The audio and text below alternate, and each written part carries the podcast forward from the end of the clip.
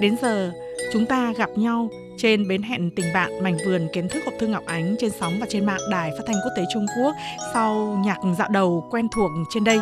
Thưa các bạn, theo đà giao lưu về mọi mặt giữa hai nước Trung Việt ngày một nhiều lên, nhiều trường đại học khắp các tỉnh thành Trung Quốc đã thành lập khoa tiếng Việt Nam – Ban tiếng Việt Nam Đài Phát thanh Quốc tế Trung Quốc là nơi thu hút nhiều sinh viên học tiếng Việt đến thực tập nhất.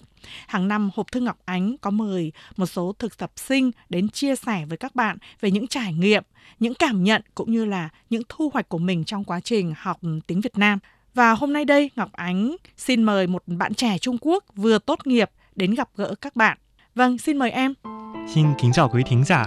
Chào cô Ngọc Ánh. Vâng, Em là Hàn Kỳ, vừa tốt nghiệp chuyên ngành tiếng Việt trường Đại học Ngoại ngữ Tứ Xuyên.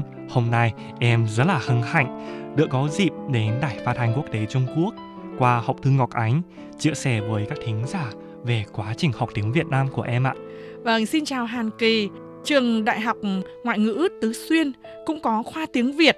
Tứ Xuyên được mệnh danh là Thiên Phủ Tri Quốc, phải không? À, dạ thưa cô, rất nhiều người cũng như cô Mỗi khi em giới thiệu mình là sinh viên Đại học Ngoại ngữ Tứ Xuyên thì họ đều đường em học ở thành phố Thành Đô, định lý tỉnh Tứ Xuyên. Nhưng thực ra trường Đại học Ngoại ngữ Tứ Xuyên lại nằm ở thành phố Trùng Khánh cô ạ. Ồ, cô biết rồi, thật là thú vị. Ừ, tin rằng nhiều bạn Việt Nam cũng hiểu lầm như vậy. Vậy thì mời Hàn Kỳ giải thích đôi chút cho sự hiểu lầm này nào. Dạ vâng. Trước đây, Trùng Khánh là thành phố lớn nhất của tỉnh Tứ Xuyên cô ạ. Vâng. Năm 1997, Trùng Khánh được nâng cấp thành một trong bốn thành phố trực thuộc Trung ương Trung Quốc. Trường Đại học Ngoại ngữ Tứ Xuyên thành lập vào năm 1950. Tiện hơn của nó là độ huấn luyện tiếng Nga. Trường Đại học Quân chính Tây Nam, Quân Giải phóng Nhân dân Trung Quốc. Trong suốt 68 năm kể từ ngày thành lập, Trường Đại học Ngoại ngữ Tứ Xuyên đã trải qua 6 thời kỳ phát triển và có các tên gọi khác nhau. Đến tháng 4 năm 2013, trường đội đen thành Đại học Ngoại ngữ Tứ Xuyên cho đến nay cô ạ. Thì ra là như vậy. À, được biết Đại học Ngoại ngữ Tứ Xuyên cũng là một trong những trường điểm nổi tiếng Trung Quốc có nhiều chuyên ngành, đa phần là các môn khoa học xã hội nhưng nặng về ngoại ngữ. Nhưng mà trong ấn tượng của người Trung Quốc ý, thì tiếng Việt Nam là thứ ngôn ngữ phi thông dụng, tức là sử dụng không phổ biến như là tiếng Anh, tiếng Pháp chẳng hạn. Vậy học tiếng Việt sau khi tốt nghiệp ra trường có dễ tìm việc không hả Hàn Kỳ? Dạ, thưa cô và các bạn, Trùng Khánh là thành phố có tốc độ phát triển rất nhanh.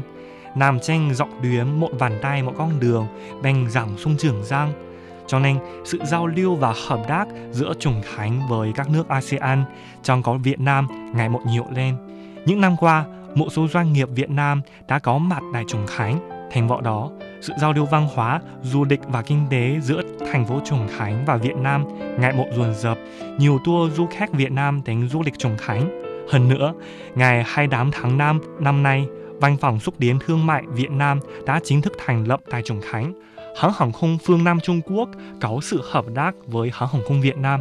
Đường bay qua lại giữa Trùng Khánh, Nha Trang khai thông vào năm 2016. Đến tháng 1 cùng năm, lại khai thông đường bay Trùng Khánh Hà Nội Tháng 4 năm nay, đường bay Trùng Khánh thành phố Hồ Chí Minh chính thức khai thông. Ngày nay, Trùng Khánh có nhu cầu khá lớn về nhân viên biết tiếng Việt. Cho nên hiện nay, các sinh viên học tiếng Việt rất dễ tìm được công ăn việc làm cô ạ. Ừ, lớp chuyên ngành tiếng Việt của Hàn Kỳ ấy, có bao nhiêu bạn? Giáo viên là người Trung vâng. Quốc hay là người Việt Nam nhỉ?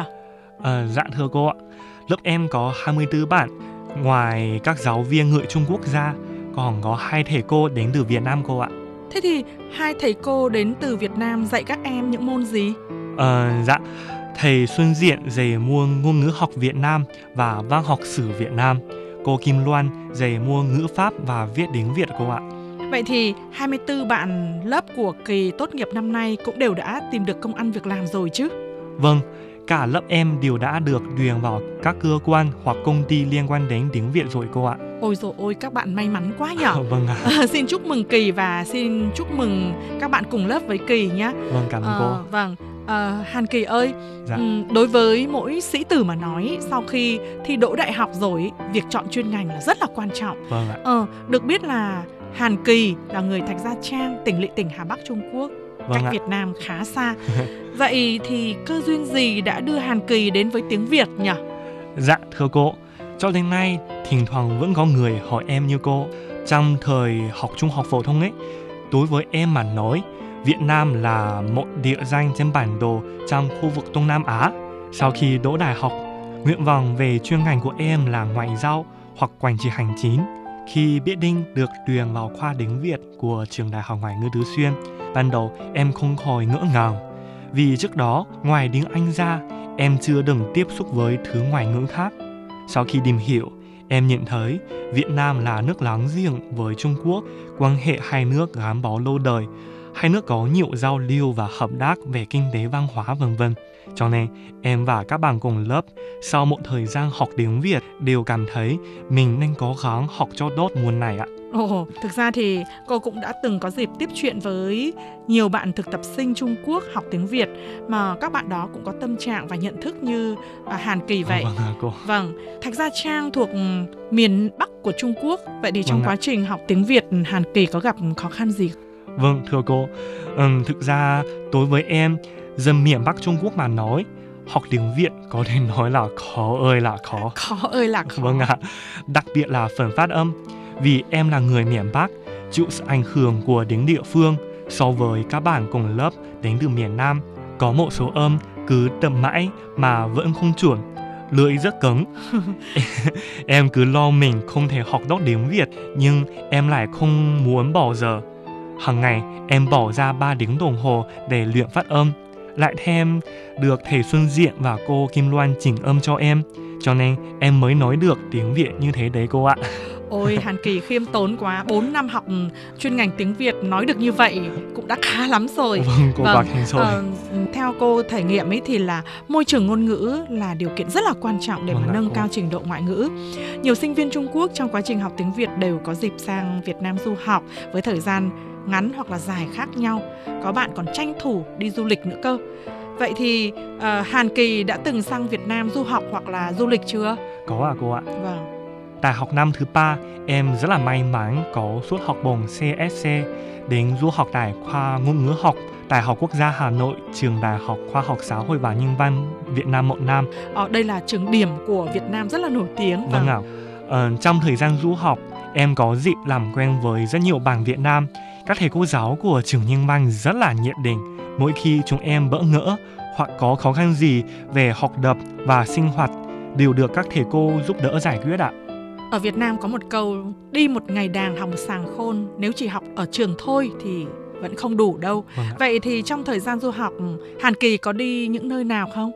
Có ạ, em đi khá nhiều nơi cô ạ. Trong thời gian du học Việt Nam, em khoác ba lô của mình vào Nam ra Bắc, từ đảo Phú Quốc đến Sapa. Đi đến đâu, em cũng để đâm quan sát phong tục tập quán của các địa phương, chủ động nói chuyện, giao tiếp với người bản xứ cô ạ. Hàn Kỳ còn biết nói câu vào Nam ra Bắc nữa cơ. Em khoác ba lô đi Huế, Đà Nẵng và cả Hà Tĩnh nữa. Nhưng có điều, chúng em học tiếng Việt phát âm theo tiếng miền Bắc, cho nên rằng miền Nam và miền Trung rất khó nghe hiểu. Thế là em luôn để đâm vừa nghe vừa đoán, nghe nhiều rồi cũng quen tai. Thế nào đến nay Hàn Kỳ có cảm thấy đáng tiếc vì ban đầu không học ngành ngoại giao hoặc quản trị hành chính mà Kỳ từng ao ước mà lại chuyển thành học tiếng Việt không? Ờ không có ạ, vì học tiếng Việt được đi du học Việt Nam, tiếp xúc nhiều về mọi mặt của Việt Nam. Em cảm thấy càng gần gũi với đất nước và con người Việt Nam. Hơn nữa, trước khi tốt nghiệp ra trường, em đã thi đỗ công chức và được tuyển vào làm đại một cơ quan nhà nước có sử dụng tiếng Việt. Cho nên, thực ra em cảm thấy mình rất là may mắn đã học chuyên ngành tiếng Việt Nam. Các bạn khác cùng lớp với em cũng vậy, đều tìm được công an việc làm rồi cô ạ. Hàn Kỳ ơi, trước khi kết thúc buổi chuyện trò hôm nay thì Hàn Kỳ còn có điều gì muốn nói với các bạn bên máy thu thanh không nào? Dạ, nói thật, em phải cảm ơn cơ duyên đã đưa em đến với tiếng Việt Nam. Cảm ơn các thầy cô giáo của trường Đại học Ngoại ngữ Tứ Xuyên. Cảm ơn các thầy cô giáo khoa ngôn ngữ học Đại học Quốc gia Hà Nội, trường Đại học Khoa học Xã hội và Nhân văn. Các nhà giáo hai nước Trung Việt đã giúp em thực hiện giấc mơ của em, trở thành mộ công chức nhà nước Trung Quốc sử dụng tiếng Việt Nam. Trong tương lai, có thể góp phần đáng kể của mình vào việc củng cố và phát triển tình hữu nghị Trung Việt ạ.